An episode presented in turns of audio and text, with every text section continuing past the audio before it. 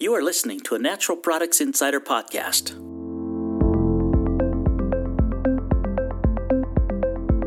With Rachel Adams, Managing Editor.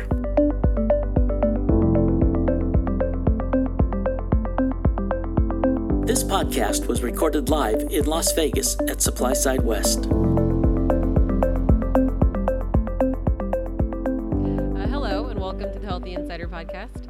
My name is Rachel Adams, the managing editor of Natural Products Insider, and today I am in SupplySide. I'm in Las Vegas at SupplySide West. Uh, I'm with Lori Coleman, who is co-CEO at CBD Marketing, and Bob Mezensky, who is vice president, public relations, social media, and content marketing at CBD Marketing. Uh, Bob and Lori just spoke. Uh, we pretty much just stepped out of the expo, uh, not the expo hall, but out of the education hall, uh, and they spoke in a session about social media marketing. Mm-hmm. Let me pause to say hello and welcome. Hi. Hi, Great. Rachel. Thank you. Yeah, I'm so Thanks for having us. Yeah, absolutely.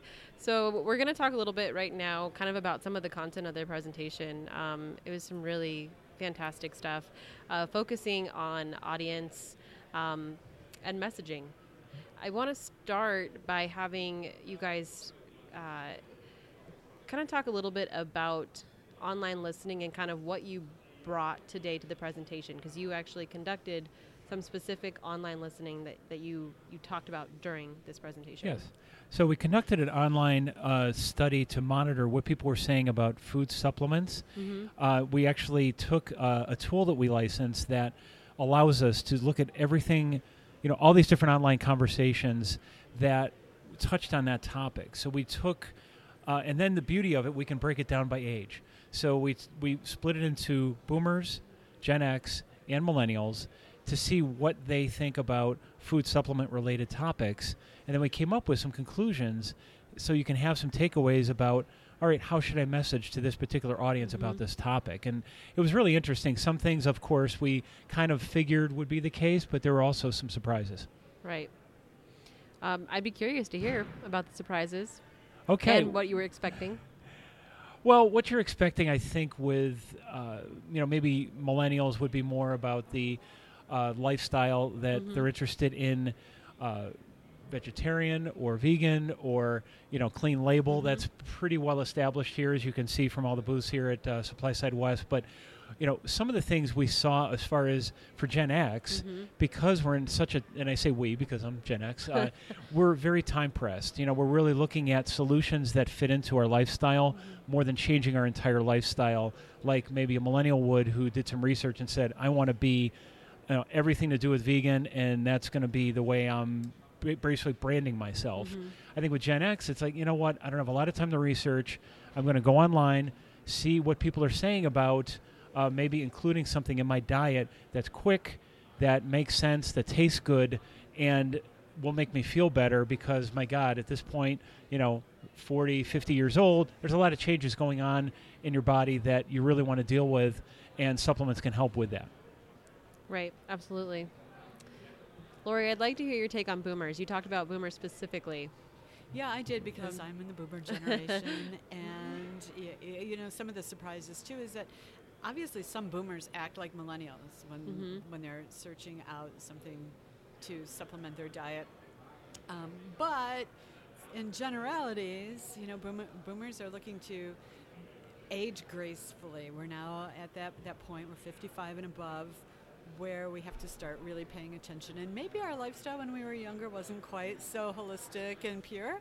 You know, the sex, drugs, rock and roll generation, getting older.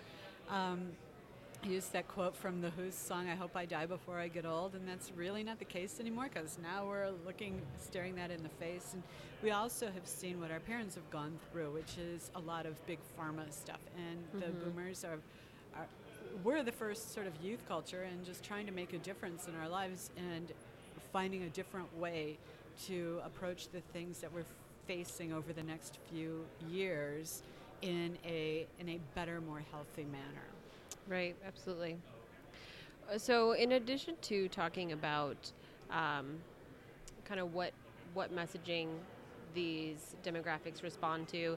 You also figured out with your online listening kind of what platforms they utilize most based on the different demographics. Can you talk a little bit about that? Sure, and, and studies have shown that Instagram is really the platform that seems to cut across all the audiences with some success. So, Facebook, we see kind of a, I don't want to say backlash, that's a little too harsh, but definitely a lack of interest if maybe you're 30 or under because that's what your parents use, that's what your grandparents use. So you kind of make them happy. You have a Facebook account, but you're not really using it.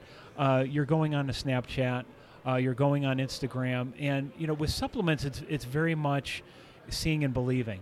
You want to see that smoothie shake that someone made, or the smoothie bowl is a, is a thing too, and you want to hear what they put into it. What are those ingredients? That looks cool. Hey, I feel great, and here's why. So that visual nature, and obviously YouTube's huge too, because Gen Z coming on is very vi- video focused.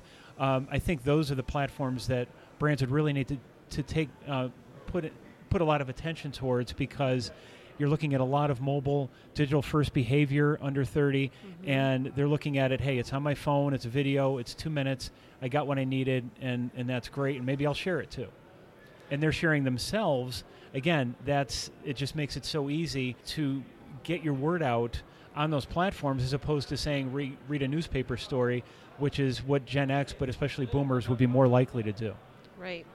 One of the other things, if I can just kind of add to that, is um, what people are searching for. And when you looked at the, the boomer audience, they were, everybody was mostly positive, but the boomers had the, the highest degree of a little skepticism about this industry and what was going on. But they're also searching for what's proven. You know, what are, what are the act- what's the actual science behind some of this stuff? They talked in terms of the FDA. What does the FDA say? You know, how can I find out if this is real or not real? The um, Gen X folks talked a lot about food. You know, how can I incorporate this into my food? They're making smoothies with it. They're not taking pills. The um, boomers are still like okay popping vitamins and popping pills. The other two generations, not so much. Right. And then the millennials are all about how does this make me feel? Right. It's feel, feel, emotion. I love it. This makes me feel awesome. I feel so healthy today. You know, it's all about feelings. Gen X is more about how do I put it in my food and make it really fast. And then boomers are prove it to me. Right. Yeah. And you know, we saw those uh, word clouds with you know, best, love it. This is great because this is the sharing online that that uh, millennials and Gen Z are doing right now. That hey, wow, this is pretty cool. And you don't have to be somebody with seventy five thousand followers, although it doesn't hurt Right. as far as Instagram. But even somebody you you know or sort of know who just says, hey, I'll try this out. Sure, millennials are more likely to do that. And as you said, boomers is like, I don't know that. I, I like to experiment, but wait a minute, that's not even FDA approved. What's going on here? And so, yeah, there's a little bit more of trust in institutions. Uh, older you get, uh, but then there's a distrust of kind of some of the bigger institutions as you get younger. Yeah, yeah, absolutely. It's, it's always makes me chuckle when we talk about demographics as a millennial. I am a millennial, so I always fall into that category of. And then there's that that uh, some people say that millennials don't like to call themselves millennials. So then I listen to this and I'm like, am I really emotional how I connect on social media? And yeah, it's probably accurate. Well, we're all a mix. we really are. Yeah. And, and that's where I think we all get impatient with categorization that's very slavishly towards age because, you know, I could see a lot of boomer in me. I could also see some millennial. And, Right. you know, I, I have a Gen Z daughter who uh, exhibits some of those traits. But, you know, across the board, there's a lot, as you said, Lori, a lot of boomers who are just like millennials because maybe their kids are doing certain things. So I, I think, you know, there was actually a talk earlier today about breaking down categories Right. and not being too tied to the fact that oh you're a boomer in this demographic you must be doing this. Whereas you know natural products or vegan or you know there's a lot of things that cut across all generations. It's just what we're trying to do is find attributes that might make a difference when you're trying to message to certain generations. So there's certain things you don't have to feel like oh my god this is gospel i have to do this. But you've also got to realize the personalization the fact that you have to show you get them mm-hmm. i would and you can obviously tell us if we're in your in your case in your friend's case but we understand that to be very important to the millennial generation that hey you know this is for me it's not mass marketed to a lot of people even, Even through if my it's the same essential product, right? well exactly Right. yeah Well, and I feel like this brings uh, this is a really nice segue into the concept of real time online listening when it comes to products and trends. Um, can you talk a little bit about what that is, why it matters, and how to do it? Sure, it, it is huge uh, because there's. Um, well, I would say just back up. You know, when you're looking at online listening, it's something to do early. It's something to do before you actually release a product, or you know, because what it'll do is give you that information beyond the focus groups, as we talked about in the talk. You know, it's very you know straight down the line with focus groups that okay, here's what we're going to ask, here are the type of people we're looking at, or with a survey with online listening, it's messy. This is real Yeah. world, Wild West, where you're putting those messages out there or you're looking at what's being said, and it's not always pretty, it's not always a straight line.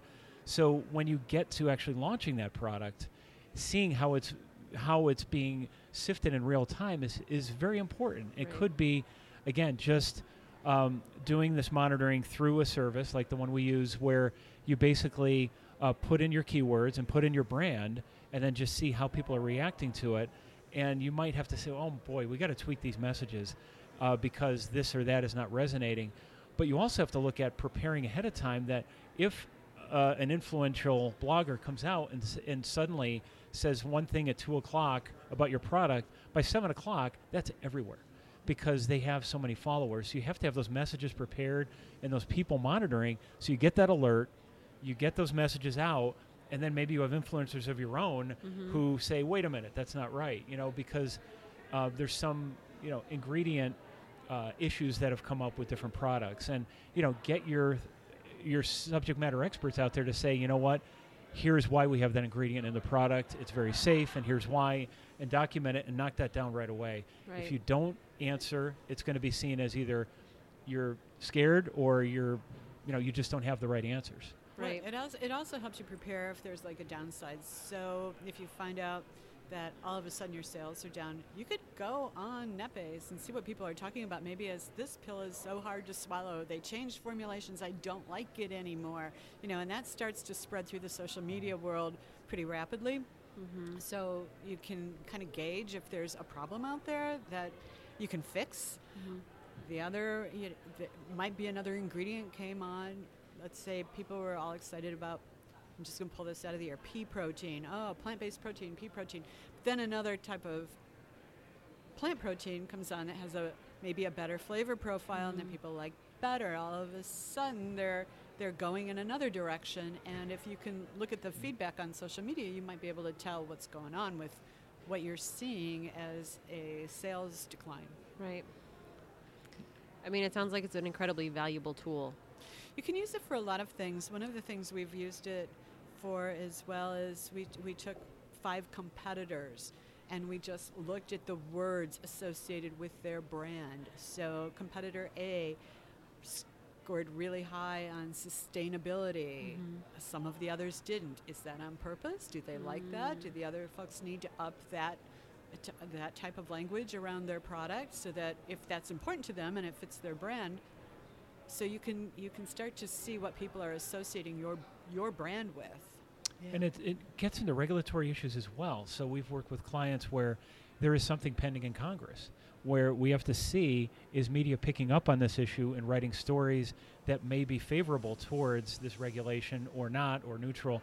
But again, having them pop up right away, it's an Associated Press or Washington Post or Bloomberg story. Okay, how do we deal with that? Right. How do we react to that? And that allows you to be on top of those things. And you know, if you if you have a government affairs person sending it to them and saying, "Hey, this just came across. Talk to your people about this. Make sure they understand our view on that." Uh, and, and maybe even reaching out to that media entity and saying, "Hey, wait a minute, this isn't right, Right. and please change it online because it's easier to do that, and instead of just being beholden to the print part." So uh, that is, is is very important when there's issues around, and obviously with uh, cannabis, is you know, there's a lot of different companies associating with C, uh, CBD uh, on the floor. You know, there that is a very fluid area. It's good to keep on top of what's being said in particular states and also by the federal government. Right. It's definitely uh, something you can use to be proactive versus reactive, which is so important in the Mhm. supplement market. Exactly. Yeah. Well, I would like to say thank you so much for joining me on the podcast and thank you for your presentation. Um, absolutely fascinating. Thank, you very much. Thank you for having us. All right. Our pleasure. For more award winning podcasts from industry experts, go to insider.com and click in the podcast section. You can also find us on Apple Podcasts by searching Healthy Insider Podcast. Hit subscribe to never miss an episode. To join the conversation about the supplement industry, leave a comment on the podcast's Twitter, Facebook, or SoundCloud accounts. This edition of the Healthy Insider Podcast was recorded live in Las Vegas at SupplySide West 2018.